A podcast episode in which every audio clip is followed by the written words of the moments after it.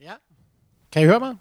Det var godt. Tusind tak, fordi jeg måtte komme, og fordi I har trodset øh, Roskilde Festivalen og VM i fodbold og sommerferie og så videre for at komme og høre om min debutroman, for det er det, som hedder Hypokonterens død. Øhm, inden jeg begynder at fortælle lidt om bogen og ideen bag bogen og hvorfor jeg har skrevet den, så vil jeg fortælle lidt om øh, min egen baggrund, fordi det hænger sådan set lidt uløseligt sammen med, med bogen. Er det fint nok? Jeg skal lige høre, at vi optager nemlig. Nå. Ja, men øh, jeg er til daglig øh, ansat som journalist øh, på Politiken. Øh, jeg har været journalist nu i 20 år, først på Weekendavisen og så på Jyllandsposten, og i dag så på Politiken. Øhm, og øh, livet på politikken øh, på Rådhuspladsen øh, de senere år har været meget, øh, kan man sige, domineret af, at vi øh, er i selskab med Jyllandsposten, som I måske ved for nogle år siden øh, optrykte de her Mohammed-tegninger. Øh, fordi det, der har været sket her i de seneste, øh, siden ja faktisk 2008, har været, at der har været en række attentatforsøg mod øh, JP Politikens Hus, på, på Rådhuspladsen, hvor jeg sidder til daglig, og det har så betydet, at vores øh, hverdag inde på avisen er blevet totalt forandret i den forstand, at øh, for at komme ind på politikken i dag, i modsætning til i gamle dage, så skal man igennem sikkerhedssluser, man skal have sit kort frem hver gang man skal ind af en dør. Hvis man skal i kantinen, skal man have sit kort frem. Hvis man skal på toilettet, skal man have sit kort frem og indtaste koder, og, og det er meget øh, dominerende. Man vender sig det jo, som I sikkert ved, øh, til det hen ad vejen, men, men det har været meget dominerende, den her terrortrussel, som der har været. Det, der så også er sket inde på politikken, det er, at, at man har ansat en, en tidligere petmand som vores sikkerhedschef, øh, og han øh, sender sig en gang om måneden en trusselsvurdering, som det hedder, hvor, hvor det altid er den tilbagemelding, øh, tilbagemelding, at trusselsniveauet er uændret højt. I alle de år, vi har været der, har trusselsvurderingen været, at den er uændret høj. Altså vi har aldrig nogensinde været uden for, at nu siger de, nu er den pludselig lidt lavere, øh, den er altid høj, øh, og mit gæt vil være, at indtil den dag, jeg går på pension, eller avisen går ned, så vil trusselsniveauet blive ved med at være uændret højt. Og hvorfor er det så, jeg fortæller alt det her? Det er fordi, at det faktisk er noget af det, som øh, er, kan man sige, hele ideen med bogen Hypokonterens død. Den handler meget det her med, hvordan krigen mod terror efter 11. september øh, præger vores allesammens liv i den forstand, at vi bruger ekstremt store ressourcer på at vil kontrollere, at intet går galt. Altså som I ved sikkert her i den her vores del af verden, er vi jo blevet vant til, at man dør ikke. Øh, det, det, det går vi ud fra, at vi vil helst ikke tale om det og vi vil kontrollere og gøre alt for, at, at intet går galt, og det bruger vi helt ekstremt store ressourcer på. Øhm, jeg har i mange år beskæftiget mig med, med efterretningsverdenen som journalist. Øh, jeg har skrevet først en bog, der handlede om PET, altså den interne sikkerhedstjeneste, som vi har her i Danmark, som hedder en højersags tjeneste. Og senere så skrev jeg så en bog, der hedder Spionernes krig, som handler om forsvarets efterretningstjeneste, som er vores rigtige spionstjeneste uden for ude i verden. Øh, og man kan sige noget af det, mens jeg var i gang med at lave den her, øh, de her bøger om de rigtige efterretningsvæsener, så var det så, jeg fik den her idé, eller man kan sige, det der er plottet i bogen Hypokonterens død, som, som handler meget om det her med en, en mand, øh, Morten hedder han, Morten Richter, som er en mand øh, sidst i 40'erne, som er øh, universitetslektor, som er ret træt af sit liv, og som kan man vel godt sige er sådan lidt i en eksistentiel krise, men som, som har det her problem, at, øh, at han lider af hypokondri. Altså han har en ubærlig trang til at ville kontrollere alt og sørge for, at intet går galt. Øh, det betyder, at han, han lever enormt fornuftigt. Han drikker efter Sundhedsstyrelsens retningslinjer, ikke mere end det. Han løber dagligt. Han spiser sundt. Han går i i den rigtige tidspunkt i seng. Altså han vil simpelthen gøre alt for, at intet går galt. Samtidig så er han så en, en, en, en, en forfærdelig hypokonter, som opsøger sin, øh, sin, sin læge konstant og driver faktisk øh, lægen så meget til vanvid, at han sidst øh, beslutter sig for at fyre sin patient åbningsscenen er faktisk øh, Morten, der sidder hos sin læge. Først tror man, at det er en mand, der bliver fyret fra sit arbejde, men i virkeligheden er det lægen, som har fået så meget spat af sin patient, at han til sidst beslutter sig for, at nu er tiden kommet til, at han ikke kan hjælpe ham længere, og at han må søge en anden læge. Så det er ligesom starten på den her bog om Morten. Øhm, han øh, lever så det her liv, hvor han, hvor han øh, øh, tager ud på universitetet og, og, og ikke ligesom kan, kan finde, finde ud af at, at få gjort sig færdigt. Han har skrevet på en doktorafhandling i masser af år, men han er faktisk et ret øh, velbegavet og kvikt hoved, som i virkeligheden kunne drive det til rigtig meget. Øhm, og så er det, han, han på et tidspunkt beslutter sig for, at, at nu må der ske noget. Altså, jeg, han er nødt til at, at prøve at få noget mere ud af sit liv. Øh, og så sker der det, at efter han øh, øh på et tidspunkt tager i, en, en tur i byen, så bliver han så øh, overfaldet på vej hjem i metroen, øh, da han pludselig øh, tager mod til sig og siger øh, noget til nogen, som er på vej til at overfalde nogle andre. Og det er ligesom om, at den her begivenhed, det overfald i metroen, er begyndelsen til hans forandring. Øh, det kan man sige, at, at bogen er øh, både en personlig udviklingshistorie om Morten, øh, og så historien om, om efterretningsverdenen, som Morten så øh, bevæger sig ind i. Men efter han øh, er kommet hjem øh, efter overfaldet og sidder derhjemme, så er det en dag, han, han opdager, at han, øh, hvor han sidder og, og, og er totalt forslået og, og er meget, meget vred og indigneret over det, der er sket med ham, at så beslutter han sig for, da han har læst en, en, øh, en annonce i avisen, som er en rigtig annonce, som er en, en, øh, en stillingsannonce fra Forsvarets efterretningstjeneste, hvor man søger det, der hedder indhentere. Øh, en indhenter, øh, kan man sige, er en person, som øh, på FE, altså Forsvarets efterretningstjenestes vegne, bliver sendt ud i verden for at skabe kontakt til mennesker, som har vigtig information med hensyn til Danmarks sikkerhed. Og hvad kan det så være? I de her år, som vi lever i nu, er det selvfølgelig sådan noget som terrortrusler, som man er meget optaget af kan man infiltrere og finde frem til de rigtige personer ude i verden, som ved noget om den trussel, som der er mod Danmark. Og det skal jo siges samtidig med, at jeg, at jeg selv øh, er sådan meget skeptisk over for det her med, at, at vi gør terrortruslen så enormt stor. Så skal det jo høre det jo med til billedet, at i de senere år har Danmark jo ligget meget, meget højt Øh, øh, på, på militante islamisters rangliste for, på grund af de her øh, øh, Mohammed-tegninger. Det er der slet ikke nogen tvivl om. Altså at det her mål og ønske om at ramme Danmark og tage hævn over de her Mohammed-tegninger, øh, øh, det, har, det har helt klart været noget, der har spillet en stor rolle for dem, og som de har gjort så meget store bestræbelser på at ville øh, udføre. Og, og, og vi kan jo også se, øh, alene inde på JP Politikens Hus, hvor jeg arbejder, øh, har der været indtil flere øh, øh, øh forpurede attentatforsøg, og folk, der har fået langvarige øh, fængselsstraffe. Men, men det Morten Richter, altså hovedpersonen, gør, det er, at han, han beslutter sig for, at nu skal der ske noget i, i, i, i hans liv, og derfor så søger han så ind som indhenter. Øh, det han, han kan, øh, det er, at han udover at, ligesom at være et lyst hoved, så har han øh, en baggrund som opvasker på Rigshospitalet, hvor han har stået og vasket op sammen med en, en pakistansk øh, mand, som har boet i Danmark i masser af år, og af den vej så har Morten så lært sig, øh, fordi han har et meget, meget fint sprogøre, at, at tale det pakistanske hovedsprog Urdu. Øhm, og øh, det er sådan noget, øh, som efterretningstjenesterne leder meget efter. Det er folk, der kan noget særligt, altså som for det første er i stand til ligesom at glide ind i en mængde og ikke gøre for meget opmærksomhed på sig selv.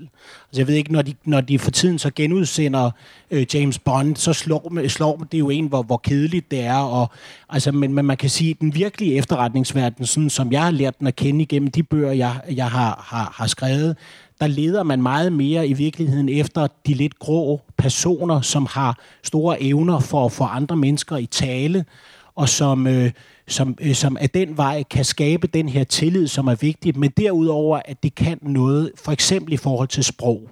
Og det er det, Morten kan. Øh, så han søger ind øh, og skriver en, en, en, en stillingsansøgning, øh, øh, og kommer så øh, til samtale. Det, det er meget, meget svært, fordi øh, der er øh, årligt omkring øh, 1000 mennesker, som søger den her stilling, og der er vel en 10 stykker, som kommer igennem nåleåret. Så det er meget, meget vanskeligt at komme igennem, men han kan noget særligt, og derfor så øh, lykkes det ham rent faktisk at øh, øh, bestå den her prøve. Øh, og han kommer ind og modtager den her, her uddannelse som, som, som indhenter. Øh, jeg har i, i forbindelse med mine andre bøger om den rigtige efterretningstjeneste brugt rigtig mange år på at, at skabe kontakt med folk, der har arbejdet i den her verden, hvilket er enormt svært, fordi folk, der øh, øh arbejder i efterretningstjenesten, de underskriver en sådan livsvej tavshedspligt, øh, hvor de øh, siger, at de, de accepterer, at de ikke vil fortælle noget som helst om deres øh, om deres virke i efterretningsvæsenet, og de fleste, bortset fra dem, som så øh, vi, vi alle sammen kender, som, som ligesom har, har gået ud og taget konsekvensen af det, og også er blevet straffet for det. Det har vi jo også set i det seneste med de her sager om Snowden og så videre. Der er eksempler på folk i efterretningsverdenen, som, som fordi de føler, at noget er forkert, så går de ud men, men det, det mest almindelige er, at folk øh, øh indtager den her øh, ubetingede tavshed i, i, i hele deres liv. Og i gamle dage under den kolde krig, som er det, jeg har beskæftiget mig allermest med, der var det faktisk sådan, at folk i efterretningsvæsenet nærmest ikke engang fortalte deres egen familie, hvor de arbejdede. Det var ganske normalt i gamle dage, at folk bare fortalte koner og børn, eller venner i hvert fald, at de arbejdede i forsvaret, og så sagde de ikke noget nærmere om det. Øh, men hen ad vejen, og det er noget af det, som jeg har brugt rigtig mange år på som journalist, har været at forsøge at, at skabe den her tillid og, og tale med de her mennesker. Øh, og det er faktisk lykkedes hen ad vejen, men når man sidder over for dem og endelig har fået dem i tale, øh, jeg havde en, et, et meget, jeg ved faktisk ikke, om han lever den dag i dag, men i, i under den hele den kolde krig, der havde vi en, en, øh, en efterretningschef øh, for indhenterne, som hvis opgave bestod i at rejse til Vestberlin, som jo var den her ø øh, inde i øh, bag jerntæppet, og hvor alt, øh, kan man sige, efterretningsvirksomheden foregik, og hvor man fik alle sine kontakter til østeuropæerne. Øh, og ham øh, øh, øh var der engang en, en af de helt store øh, chefer i FC, der sagde, hvis jeg nogensinde fik så meget som et ord ud af ham, så ville han give mig 1000 kroner. Og det brugte jeg så rigtig lang tid på, og det lykkedes faktisk til sidst, men så var ham der efterretningschefen så i mellemtiden død, så jeg fik aldrig mine 1000 kroner. Men, men det, der var interessant med ham, Ip her, som, som var vores mand dernede i, i, i Vestberlin, det var, at man kunne mærke på manden, at lige meget hvor uskyldigt det var, så var han en af de her, der blev, fik det nærmest fysisk dårligt, når han skulle sige noget. Han var en af de få, der stod på pladsen, eller som jeg har kendt eller hørt om, som stod på pladsen, da Kennedy holdt sin store tale, som I nok kender, alt den der Ich bin ein Berliner. Men selv sådan nogle små ting, uskyldige ting, det fik han det rigtig dårligt med. Så derfor så, så levede han i den her verden, hvor at, at, at hemmelighed øh, og fortrolighed, det var sådan ligesom en overfrakke, man tog på, øh, når man, øh, eller man tog af, når man kom hjem fra arbejde, og så fortalte man ikke noget om det. Så øh, øh, meget af den her baggrund har jeg så brugt til i forsøg på at, ligesom at skildre den her verden, som, som Morten så bevæger sig ind i. Øh, øh det, som så sker, mens Morten er øh, øh, i efterretningsvæsenet og får sin uddannelse som indhenter, det er, at han så øh, så sker der jo så det paradoxale, det er, at hypokonteren så bliver alvorligt syg. Øh, Øh, det er vi jo normalt ikke vant til. Altså hypokonter er jo normalt kendetegnet ved, at de, de ikke bliver syge, og at det, det er indbildt det hele, og vi kender jo sikkert, det, det ved jeg ikke, om I kender øh, øh, øh, øh gravste, gravskriften på hypokonteren, øh, det er, øh, hvad sagde jeg? Men, men normalt er vi jo vant til det her med, at hypokonter aldrig bliver syge.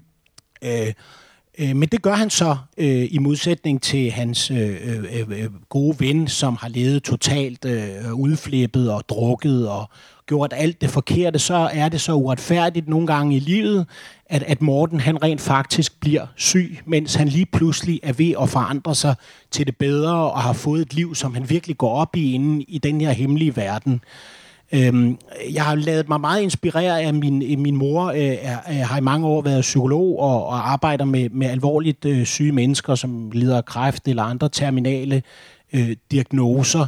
Og noget af det, som også har, kan man sige, været øh, en af idéerne med bogen, det har været noget, som hun har beskrevet for mig en gang.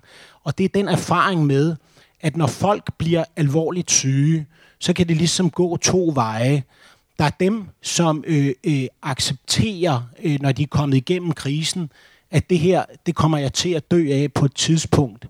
Og så lever de meget intense øh, liv til sidst, fordi de simpelthen finder ud af, at, at nu er tiden begrænset, øh, mange af de ting, øh, som de oplever og kan fortælle, det er, at nogle af de her små problemer, som, som, som, som tidligere har været, øh, har været dominerende, de bliver skubbet til side, og selvom at det jo er en frygtelig situation at befinde sig i, så, så lever de meget intense liv. På den anden side, så er der også gruppen af folk, øh, som, som ikke vil se døden i øjnene, som tværtimod så bare lever forkrampet øh, og fortrængningsfyldte liv, og som forsøger ligesom for enhver pris at, at overleve. Det er også derfor, at, at øh, man kan se her på forsiden af bogen, så hedder det øh, nogle gange, udover den hedder hypokonterens død, så hedder det nogle gange, at det er vigtigere at leve end at overleve. Og det er altså noget af det, som nogle af de her kræftpatienter fortæller til deres øh, behandlere eller terapeuter, at, at, at det, det vigtige er, når man, når man pludselig står i sådan en situation, øh, øh, og, og indse, at, at, at man har en begrænset antal øh, måneder eller år tilbage at leve i, og nu gælder det om at få det bedste. Og man kan sige, at Morten han tilhører faktisk øh, den her øh, kategori af mennesker, som, som ender med at indse, at nu er det nu eller aldrig, øh, og på en måde kan man sige, får en, et bedre og mere intenst liv, da han pludselig får den her diagnose. Øhm, og så er det så, at, at vi nærmer os det, som man kan sige er selve spiondelen øh, i bogen, som er anden del af bogen, som handler om det her med, at efterretningsvæsenet, som jo meget er sådan en, en branche, hvor det er målet, der helliger midlerne. Altså, øh, hvis jeg skal prøve at forklare det, så kan man jo ikke sige, at, at hvis vi nu tager 11. september for eksempel, så kan man jo stille sig selv det spørgsmål, at hvor langt vil USA have gået, deres efterretningstjenester, hvor langt vil de have gået for at forhindre 11. september i at ske? Altså, der er jo faktisk nærmest ingen grænser, og det har vi i hvert fald set efterfølgende, at der er ingen grænser i den verden for, at hvis noget er tilstrækkeligt vigtigt af hensyn til et samfund eller rigets sikkerhed, som det så flot hedder, så vil man gøre alt. Og det er noget af det, som er vigtigt, og som jeg har, har lært hen ad vejen at kende i, efter at have researchet og snakket med mange af de her mennesker, der arbejder i den hemmelige verden, det er, at man skal ikke udelukke noget som helst i den verden. At, at, at hvis noget, en sag er tilstrækkeligt vigtigt, så er man parat til at tilsidesætte moral, etik og love af og til. Man er parat til at slå ihjel og gøre hvad som helst, kan man sige. Så, så det, som, som efterretningsvæsenet pludselig ser, det er, at her har vi en mand med et begrænset antal måneder tilbage at leve i, og vi har en vigtig opgave, øh, som, som vi kan se, han kan bruges til. Øh, men det, der er med Morten øh, Richter, hovedpersonen, det er, at han sådan set går ind i det med åbne øjne. Han lader sig misbrug, fordi han godt ved, at det er det, de er i gang med, men han, han går, kan man sige, frivilligt ind til det, fordi han tror på den her sag den opgave, som han bliver stillet, det er at finde frem til en militant islamist, som har boet hele sit liv i, i Danmark, men som efter 11. september er stukket af, øh, og som øh, efterretningsvæsenet både i Danmark og i, i USA har en mistanke om, at ham, der ligesom orkestrerer alle de angreb, der bliver rettet mod Vesten, og i særdeleshed mod Danmark på grund af de her Mohammed-tegninger. Øh, og der kan man sige, at i forhold til det her med at komme ind på livet af de militante islamister, der har jeg lavet mig meget inspirere af en bog, jeg var skrev sammen med en, en kollega for, for en del år siden, som hed Danskeren på Guantanamo, som var en bog om øh, en dansk-algerisk mand, øh, en, som sad i gennem to år øh, som fange på Guantanamo-lejren. Slimane hed han. Øh, og da han kom hjem fra, Slima, øh, fra Guantanamo, var det jo en kæmpe historie, og derfor så øh, øh blev øh, øh, min kollega og jeg, vi fik altså et møde sat i stand med den her Guantanamo-fangens Slimane, Øh, og så, så var øh, øh, efterretningstjenesten også med inde i forhold til at formidle den her kontakt, fordi alle vidste, at han blev nødt til at fortælle den her historie på en måde. Øh, og det gjorde han så ved, at, at vi blev kørt op øh, efter alle kunstens regler i et sommerhus op i Nordsjælland, hvor vi så mødte ham lige, da han var kommet hjem fra, fra Guantanamo-lejren. Og der øh, interviewede vi ham så igennem 8-10 dage i det her sommerhus, og hvor vi pludselig øh, øh, i den her uge kom meget, meget tæt ind på livet af, af mennesker, som er ekstremister, eller en mand, som var ekstremist. Altså på en måde var det en meget tragisk, øh, og, og, men samtidig enormt interessant oplevelse, det her med at sidde over for et enormt velbegavet øh, øh, humoristisk, øh, sprogligt enormt velbegavet. Han talte både arabisk og fransk og, og, og, og, og engelsk og blev brugt på Guantanamo til at tolke for andre.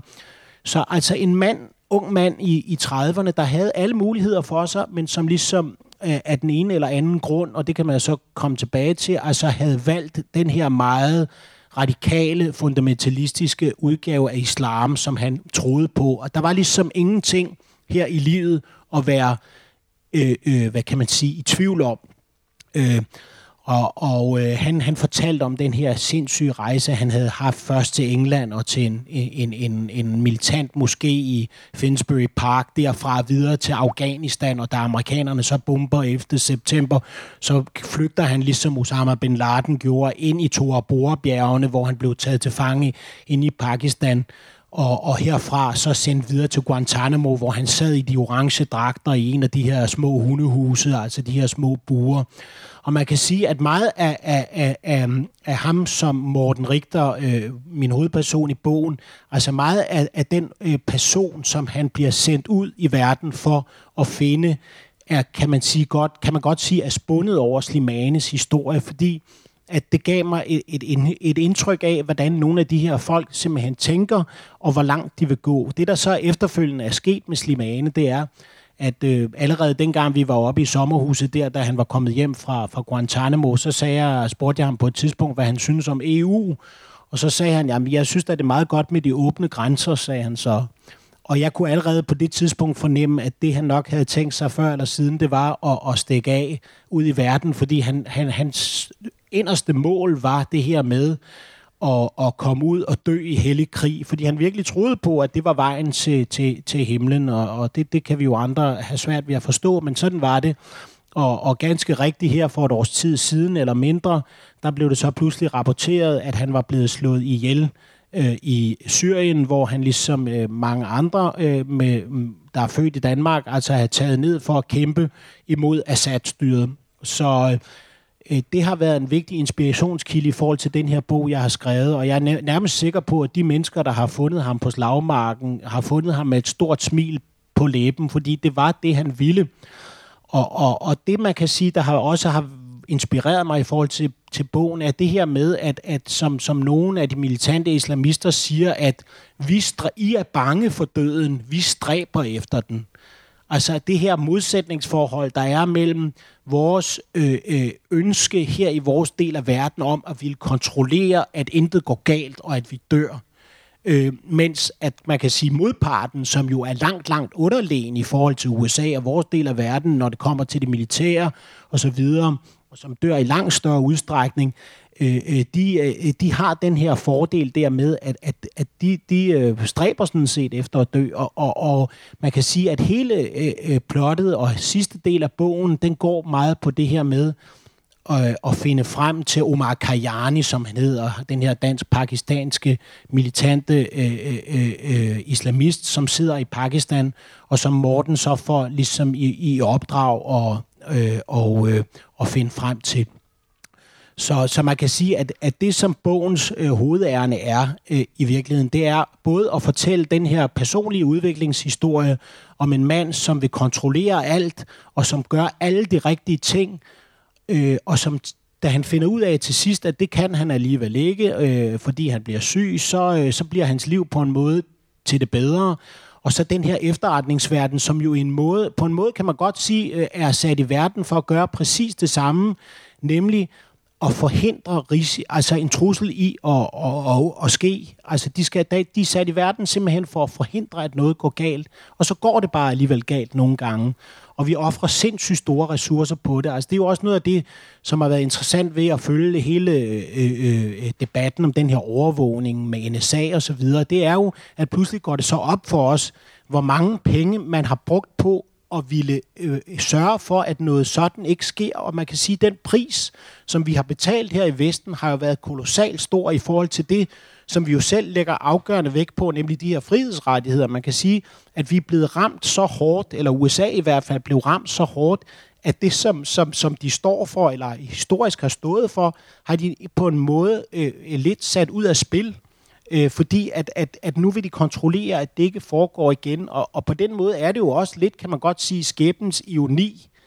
Og, og nogle gange kan man se, nu, øh, nu er det jo ved at gå dårligt igen, både i Irak og i Syrien og i Afghanistan, og nogle, kan, nogle gange kan jeg simpelthen ikke frigøre mig fra den der tanke om, om USA, og, og vi i virkeligheden blev lokket i en fælde, altså blev lokket ind i en krig, som som modparten vidste, vi aldrig ville kunne vinde. Altså, det er jo det, der er ved at ske både i Irak nu, efter USA har trukket sig ud, og i Afghanistan, efter de har trukket, trækker sig ud.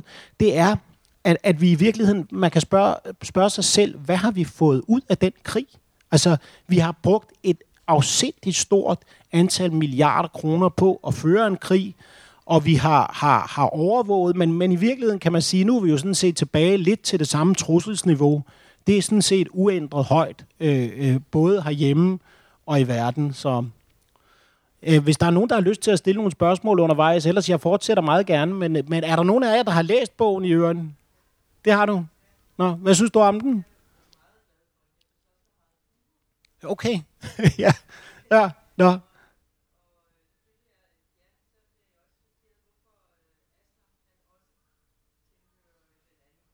Ja. Nu skal, nu skal vi så, nu skal vi øh, for de andre, hvis nogen andre har tænkt sig at, tænkt sig at, hvad hedder det, og, øh, og læse bogen, så skal vi jo ikke afsløre for meget. Ja. Ja. Ja. Men øh, ja, det er der også mange, der har beklaget sig over. Der er også mange, der, der ikke rigtig kan finde ud af, på vi, vi, altså Aslam er Mortens øh, gamle ven, som han har vasket op sammen med, som er pakistaner. Øh, og, men, men jeg har sådan lidt bevidst øh, til dem, der ikke endnu har læst bogen, lidt ladet det stå åben i forhold til, er han på vores side, er han på de andres side, eller er han på sin egen side i virkeligheden. Og det er meget bevidst, kan man sige. Ja.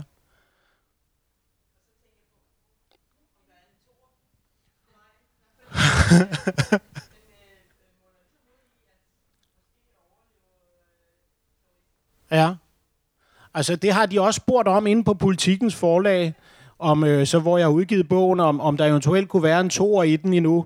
Men, men jeg har det efter, og nu har jeg lavet det her, min sjette bog, de andre har været sådan nogle faglitterære bøger, og jeg har det på den måde, at når man har skrevet en bog, så er det simpelthen så stort et arbejde, så når man så om sider er færdig, og det blev jeg så for to måneder siden, så tænker man, det der, det gør jeg aldrig nogensinde igen. Men det er rigtigt nok, at der er nogle ting, øh, i bogen, som gør, at man i virkeligheden godt kunne lave en toer, men øh, så jeg har sagt til dem, at jeg vil, vil lade det lidt afhænge af interessen for bogen, fordi øh, ej, ej det, det passer ikke, men, men det er ligesom det er, det er så stort et arbejde at lave sådan en bog her, men men, men det, det, det, det er interessant det der med at få lov til sådan, at, at både bruge det, som man har, har, har erfaret og researchet sig til, og de mennesker, man har talt med som journalist, og så pu- pludselig at prøve at kaste sig over den her skønlitterære genre, ikke også? Som jo er noget, altså fordi jeg har jo skrevet masser af artikler, og jeg har også skrevet bøger før, men det der med pludselig at skulle skrive i en skønlitterær form, er bare noget helt andet.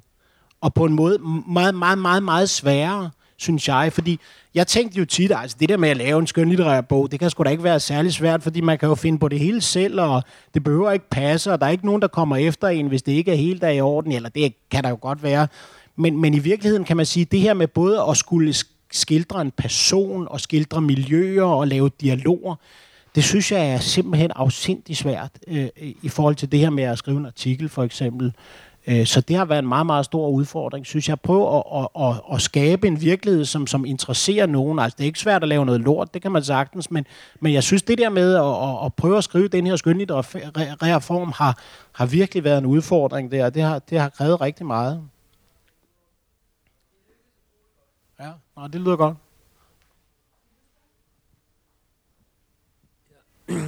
Jeg håber, kan I høre mig? Ja. Uh, jeg hedder Miskra, og jeg faktisk uh, også skriver blogs. Ja, det kan jeg. Jeg kunne godt ja, kende dig. ja, ja. I politikken også skriver i Times of India, ja. som er verdens største engelsksproget Ja. Men, men uh, det, uh, jeg, synes, jeg, jeg må indrømme, jeg har ikke læst bogen, men jeg ja. har læst mange af dine artikler. Ja. og, um, og jeg synes, de, problematikken er sådan set uh, for mig, uh, jeg kom jo til Danmark Dengang var der ingen forskel mellem uh, indre og pakistaner. Der sagde man jo the same shit, ikke? Eller vi ja. er samme farve, eller, eller har samme hår og spiser samme mad, eller nogenlunde tæller et eller andet sprog, som vi danskere ikke forstår, så er vi nogenlunde sammen. Men det, som der skete efter 11. september 2001, at der er blevet forskel. Uh, indre er blevet good guys, ja. pakistaner, fordi må, nu Osama Bin Laden var også i, uh, i, i, i Pakistan blevet fundet død, eller ja. var, var, var fanget der. Men, men det, jeg synes kunne være, kunne være også interessant at komme bag scenen, og det er lige præcis det, som nu sker i, her i uh, Hvem er det, der gemmer Osama Bin Laden? Jeg ved godt, du, du har, det du har snakket nu, det er mere ligesom, hvad er effekten? Altså, effekten er, at I sidder i politikens hus, og, og Jyllandsposten kan ja. ikke komme ud, og uden at der er alt det her sikkerhedstjek og så videre. Men, øh, men der er, øh, der er jo, lige så interessant er det at for dine læsere, både artikler og romanfremmer, kan, kan være ligesom, hvad, hvad er det, der, der sker? Hvorfor øh, bliver de her folk øh, øh terrorister? Hvorfor, hvem, hvem er det? Altså lige nu så læste jeg for nylig af en indisk journal, øh, veluddannet journalist, som har skrevet om den her nye mand, som bliver den nye Osama Bin Laden, ja. som har over en milliard dollars. Hvor har han fået det her fra? Ja. Og alle disse ting, som jeg synes, det er vigtigt, at vi får det at vide, far. Og har du lyst til at undersøge det? Eller, ja, jeg kan lige sidste ting sige, at uh, det var en, der hed Daniel Pearl, som forsøgte. Ja. Og han var en med jydisk baggrund. Han kom jo i, i Mumbai. Ja. Og så blev han faktisk lokket af en meget veluddannet pakistaner fra London School of Economics, at du skal komme. Han kom i hans fælde, og endte med, at de, de slagtede ham simpelthen. Ja. Det er jo faktisk, det er ja, faktisk det er Daniel, meget svært, ja. Daniel Pearl var jo, blev henrettet umiddelbart efter øh, 11. september af ham, og man mener, at ham, der personligt gjorde det, var Khalid Sheikh Mohammed, som er arkitekten bag 11. september, som i dag sidder på Guantanamo og, og formentlig vil blive henrettet på et eller andet tidspunkt. Men jeg kan sige, at i forbindelse med bogen, der, der, fordi jeg synes, øh, at hvis man skal skrive om noget, øh, øh, så er man nødt til ligesom at have været stederne selv. Ikke? Også, øh, øh, altså, øh, man kan ikke øh, bare sidde derhjemme og, og så tænke sig til, hvordan mund der er i Pakistan, eller hvordan mund der er i Afghanistan. Altså, man, for at lave noget, så folk tror på det, er man nødt til at rejse de steder hen.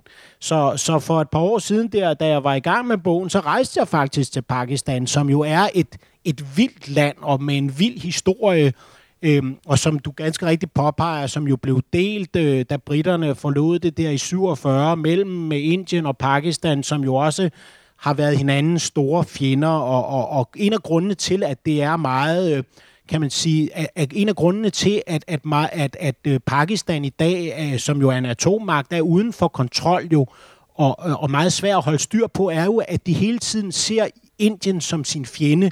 Og derfor så har de alle deres soldater har, har i den grad været rettet mod Indien, samtidig med, at de så har de her lovløse øh, stammeområder op på, på, på grænsen til Afghanistan, som de ikke holder styr på, og som de i virkeligheden nogle gange ser en interesse i.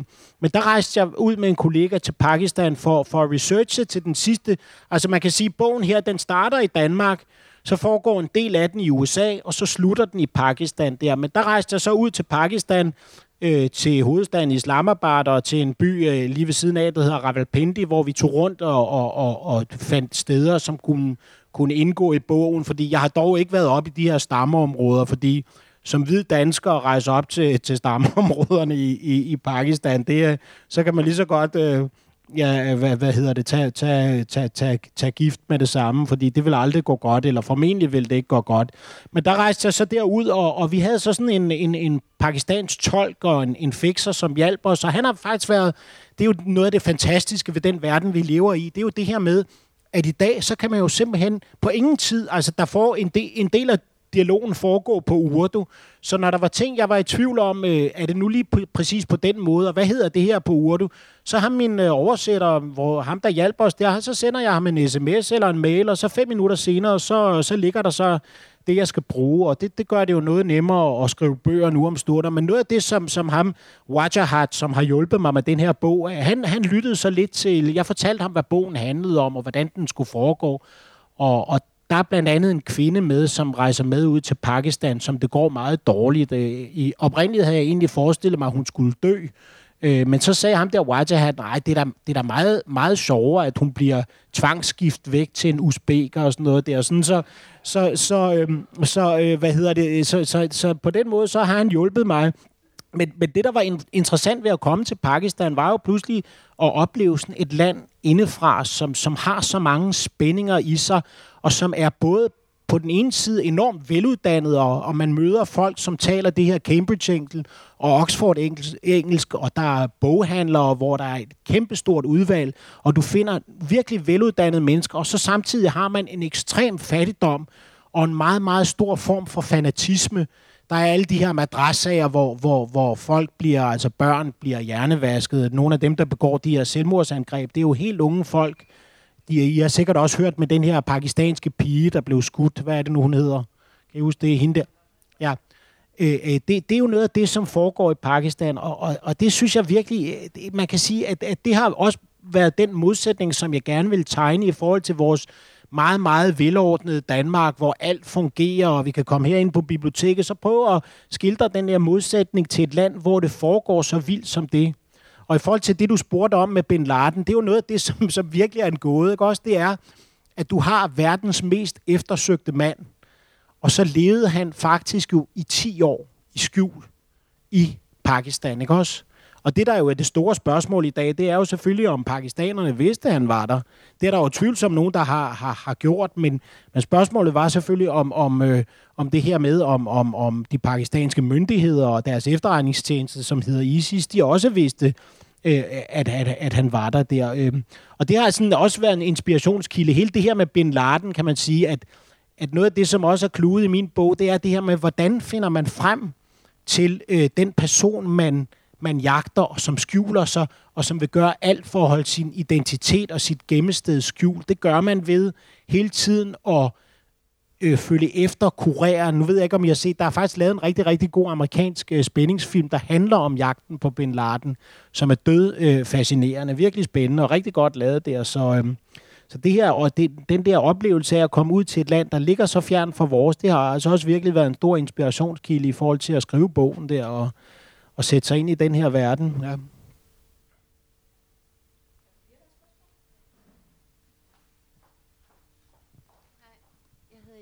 Øhm, jeg vil enormt gerne høre, jeg har kun læst meget lidt ja. øh, øh, af din bog, og nu når du sidder og fortæller, så kommer jeg til at tænke på, altså jeg, jeg fik en opfattelse af, at det hypokondriske, det var sådan en kritik af os, rettere en, øh, og vores system og demokrati og vores FE og ja. PET og så videre, ja. den måde, som vi sikkert men, men det er det også i høj grad. Nå, okay. det, ja, ja. Men, ja. Men, men, men i forhold til det kan man jo sige, at, at, at det er det jo også, fordi min pointe, eller man kan sige, at, at, at øh, moralen eller konklusionen på bogen er jo faktisk den her med, at vi er gået alt for langt i forhold til at ville sikre os selv Øh, altså hvis man prøver at regne ud, hvad risikoen i Danmark er for at blive slået ihjel i et terrorangreb, ikke også?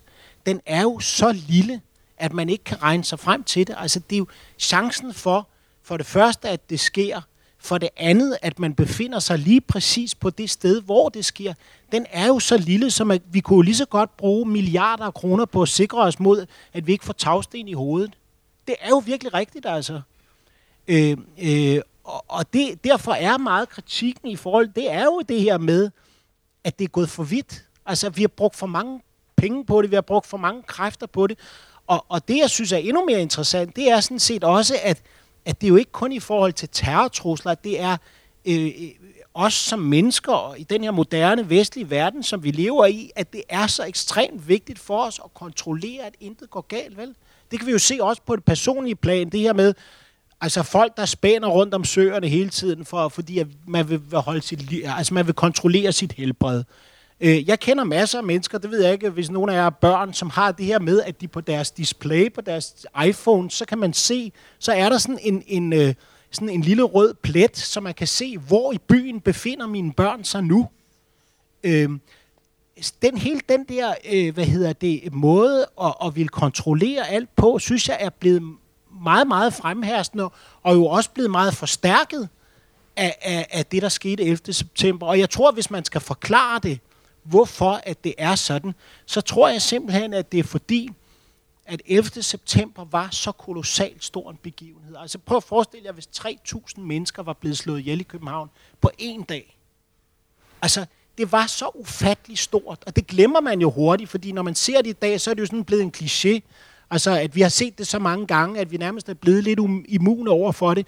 Men, men ikke fordi det forsvarer det, men det kan være med til at forklare, at når amerikanerne gik så ekstremt langt, som de gjorde, når de lavede deres waterboarding, når de lavede deres torturforhør, når de lavede NSA, lavede, NSA sagde jo, at for at finde nålen i høstakken, så er vi nødt til at tage hele høstakken. Altså, de metoder, som man brugte, kan virke fuldstændig sindssyge i dag, og var det på en måde også, men lader sig jo forklare, fordi at det var så enormt stor en begivenhed. Og min pointe er sådan set bare, at vi lader os diktere for meget af det. Altså, det kom til at fylde for meget, og, og prisen, vi betaler for det, er jo det her lidt, lidt, lidt forkrampede og lidt bange og lidt øh, angstfyldte og angstneurotiske liv, som Morten ligesom er. er, han, er han er personen, som illustrerer det, mens øh, historien i virkeligheden handler om det store billede, at det, det er ikke kun ham, det gælder. Det er ligesom sådan en del af vores samfund, som jeg synes øh, personligt har taget overtaget, eller har fået et overtag. Jeg hedder Tina og øhm, er øh, kandidat i antropologi. Øh, så øh, jeg tænker bare, øh, måske er det et lidt malplaceret spørgsmål, så beklager Nej, jeg. Men, øh, men øh, det som jeg tænker, jeg forstår godt dine tanker med denne her, vi har denne her øh, måde, vi ligesom løber rundt, og vi ligesom prøver at, at sikre os i vores, hele vores tilværelse. Men jeg kan ikke helt se, hvordan du forbinder den her hverdag, vi har med, med den, altså det større billede. Jeg kan ikke helt se, hvordan, hvordan skab, hvor ser du, der kommer den? Hvordan ser du den reaktion? Altså, metod, altså, fordi jeg tænker meget metodisk også, hvordan ja. har du kommet frem til den konklusion? Hvordan er dit forløb? Fordi jeg kan sagtens følge dig. Det er meget nemt at sige, og vi kan ja. også sidde med vores fordomme og sige, sådan ja. lever den, de mennesker og sådan. Og, men det er ikke nok. Vi skal også have det på et men, men der kan man jo sige, der er jo så heldig, at nu har jeg skrevet en skøn, en skøn litterær roman, ikke? Også, så, så man kan sige, at, at, at det er jo ikke noget, jeg vil kunne føre sandhedsbevis for, at det er på den måde. Men altså, det har i hvert fald bare været det, som jeg synes øh, at kunne iagtage, og det jeg har, har, har skrevet om som journalist i forhold til krigen mod terror og så videre. Og der synes jeg, øh, og det vil være min påstand der, at, at, at der synes jeg, jeg kan se nogle paralleller imellem de ting. Altså, det, det, det mener Ja, altså udviklingen i retning af det her med og ville, ville gardere sig mod i noget, at noget går galt. Ikke? Også, også synes jeg, det der med, øh, at der i virkeligheden er til, når man så giver slip og finder ud af det, jamen det kan vi jo ikke gardere os imod. Altså vi kan jo ikke garantere, at vores børn ikke bliver kørt over en, en lastbil, eller at der sker noget andet. At, at der kan, hvis man kan nå ud på den anden side og leve det der liv, hvor man er, frigør sig fra det, at man på en måde lever mere, Altså, og, og, og der kan man jo sige, da, da jeg mødte ham Slimane, øh, da vi var oppe i det der sommerhus, efter han lige var kommet hjem fra Guantanamo og havde siddet i bur i to år, ikke også? Jeg, jeg tror aldrig nogensinde, jeg har mødt et menneske, der var så uneurotisk og, og så sikker på sig selv. Altså, der var simpelthen, ikke fordi det er værd at stræbe efter, eller fordi det er godt, men, men det var bare så slående, hvordan folk, der ikke er bange for at dø, hvor, hvilken sikkerhed det giver, ikke også? Og hvor meget det er her og nu, altså de ting, han, han, må jo, han har jo gennemgået noget af det mest angstprovokerende, man kan forestille sig. Han var jo halvt algier og halvt dansker, og han blev jo kort efter 11. september taget med en masse penge nede i Algeriet, hvor de lavede det her waterboarding på ham. Altså det her med, hvor man hælder vand ned i halsen. Altså den her form for forhør, forhørsteknik, som, som amerikanerne også benyttede sig af. Så han har jo været igennem de mest forfærdelige og modbydelige ting, man kan forestille sig. Men altså, når man sad over for ham, så kunne man bare se et menneske, som, som var, var ligesom noget om på den anden side, hvor, hvor det var slet ikke en bekymring, altså det var ikke noget, og, og, og ikke fordi jeg på nogen måde ville stræbe efter den livsform, han havde, og, og han var fanatiker, og han var, det var han, altså der var mange gode andre ting at sige, men han var ekstremist, men, men han havde bare den her form for ro og sikkerhed, som gjorde, at, at alle småting og, og det her med hele tiden at ville, ville sikre sig, at intet går galt, det, det, det var ikke en del af hans liv. Nå, jeg, jeg, jeg kom lige i tanke om, at øh, jeg er faktisk enig med, med, med dig og, og politikens linje her, at, øh, at det har gået for vidt med overvågning, ja. og vi, vi betaler meget stor priser. Øh, øh, øh, jeg tror, Indiens premierminister, han, han, han øh, grinede bare og, og sagde sådan min vidighed, at de må da gerne lytte til min øh, mobiltelefon. Jeg har ikke nogen. Altså, Ja. Altså, ja. I'm Indias prime minister, jeg har ikke nogen mobiltelefon. Men, men, øh, men, øh, men det, som er ret vigtigt, øh, jeg, øh, jeg kom i tanker om, jeg var i Dansk Institut for International Studies øh, øh, foredrag engang, og det var fire-fem pakistanske journalister her, øh, som var inviteret, og de har faktisk mødt Willy Sondel også. Og en af dem, han, var faktisk, han skrev i en liberal pakistansk avis, men han sagde, I had just just been to uh, the meeting with the Jyllands Postens uh, chief editor, and he said that they have used 50 billion kroners. Altså, uh, uh, I don't, jeg, jeg forstod ikke tal, men det, han stod gennem meget, meget stort tal ja, for at sige, at 50 million, 50 million, sorry, 50 million uh, kroners for sikkerhed, ja, for security. Det er og så sagde han sin egen bemærkning, I hope they learned their lesson. Og det er en liberal mand, der siger ja. ikke en fundamentalistisk. Og det jeg vil spørge dig, det er, at en ting er med det her overvågning, så stiller, kommer det der spørgsmål, har vi lært af alt det her 10 år? Vi gik ind i Afghanistan, Irak, og, og vi stod sit back to square one. Det, det er også det, du næsten ja. skrev. At igen, så i Irak, det er samme situation, ikke? De fundamentalister, der kommer, og måske værre. Måske værre. Ja. Men, men det andet, som jeg kunne godt tænke mig at spørge, kulturelt set, jeg finder stadigvæk den her uvidenhed i Danmark. Altså, lad os starte med hele Mohammed-tegninger. Det var en, øh, en turban, som var faktisk en sikkerhedsturban. Det var ikke en mellemøstlig turban. Det var en inders turban, ja. øh, som de tog. Så lidt forståelse ja. har man faktisk ja, ja, ja. Om, om ting. Og ja. jeg, jeg, jeg kan tage utallige eksempel. Den her krise mellem Danmark og Indien kan løses, hvis jeg kan lægge kabellen sammen, hvis man bare har lidt mere kulturel forståelse. Ja. Men det vil man bare ikke investere i. Nej. Og det vil man betale stor pris, synes jeg. Ja. Det, det er jo tit, det er jo altså tit op ad bakke i forhold til ligesom at... Og det med, nu ved jeg ikke, det her med Mohammed-tegningerne, sådan, den diskussion er jo blevet taget så enormt mange gange, så, så jeg ved ikke, om der kan føjes mere til den i virkeligheden. Men det er jo rigtigt, altså inde på, på Jyllandsposten og politikken, hvor jeg arbejder. Vi har brugt 50 millioner kroner inden for de seneste år på at sikre os mod terrorangreb. Men problemet er jo, at, at at det, der, er jo, der var jo en reel trussel, eller der er en reel trussel. Ikke? Også, så det er ikke sådan, at jeg vil sidde og sige, at det er pjat, og det er bare noget, nogen har opfundet. Øh, fordi at der er flere, der er, blevet, der er to øh, flere øh, islamister, der er blevet dømt for attentatforsøg og har fået 12 år i fængsel. Så det er helt klart, at de var på vej ind da, da det, det, for, for to-tre år siden på øh, Rådhuspladsen, da de blev bremset. Så, så det er ikke fordi, at risikoen ikke er reel. Men, men jeg synes bare, at det, der er problemet ved, at ved, ved det, det er, at der jo samtidig er folk, når det så sker, som kan se, at det her, det er big business, ikke også? Altså, der er penge i folks frygt. Altså, ham, der er vores sikkerhedschef inde på, på JP Politikens Hus, altså hvis jeg var i hans øh, øh, position og fik en rigtig god løn, vil man så sige, ah, men ved I hvad, nu skal I høre, nu går det faktisk lidt bedre. Nu, sikkerheds, øh, nu er det ikke uændret højt længere. Nu er det faktisk lidt bedre. Nej, vel, altså, og, og selv hvis han så sagde det, så ville man jo også kunne sige, vil det, det vil jo give en falsk form for tryghed, fordi hvad så, hvis der skete noget? Så vil man jo virkelig... Så, så vi er alle sammen havnet i den her situation, at der på den ene side, der er en reel risiko, men på den anden side kan vi ikke slippe ud af det, vel? Altså, fordi det er ligesom om, at nu er det fastslået, at truslen er der, der er folk, der er interesser i det, og, og, og det er jo også det samme, det her med, øh, når PET de skal have en, øh, en aflytning. Hvis PET skal lave en aflytning, så skal de jo have en dommerkendelse i dag. Sådan er det jo. Øh, og, og så går de ned i retten derunder øh, bag lukkede døre, og så siger de, jamen vi har en mistanke om, at, at, øh, at den pågældende person her kan være i gang med noget, og formentlig, at det kan føre til, at der kommer et terrorangreb på Nørreport station. Der er jo ingen dommer, som vil sige, at det, ved hvad, det tror jeg faktisk ikke på. Det er ikke rigtigt, vel? Og konsekvensen af det er jo, at, at de får lov til alt jo. Altså, det sker jo aldrig. Altså, og i virkeligheden, man kan sige, at man har jo opnået den situation i dag, at der jo faktisk ikke er noget, som efterretningstjenester ikke må. Altså, de må alt. Ja, de må ikke slå folk ihjel, og de må ikke torturere den. Øh, det har man så gjort i USA alligevel. Men, men i Danmark, altså, man, man har fået carte blanche til alt. Altså, hvis, hvis de vil have en dommerkendelse til at aflytte nogen, så får de den. Sådan er det.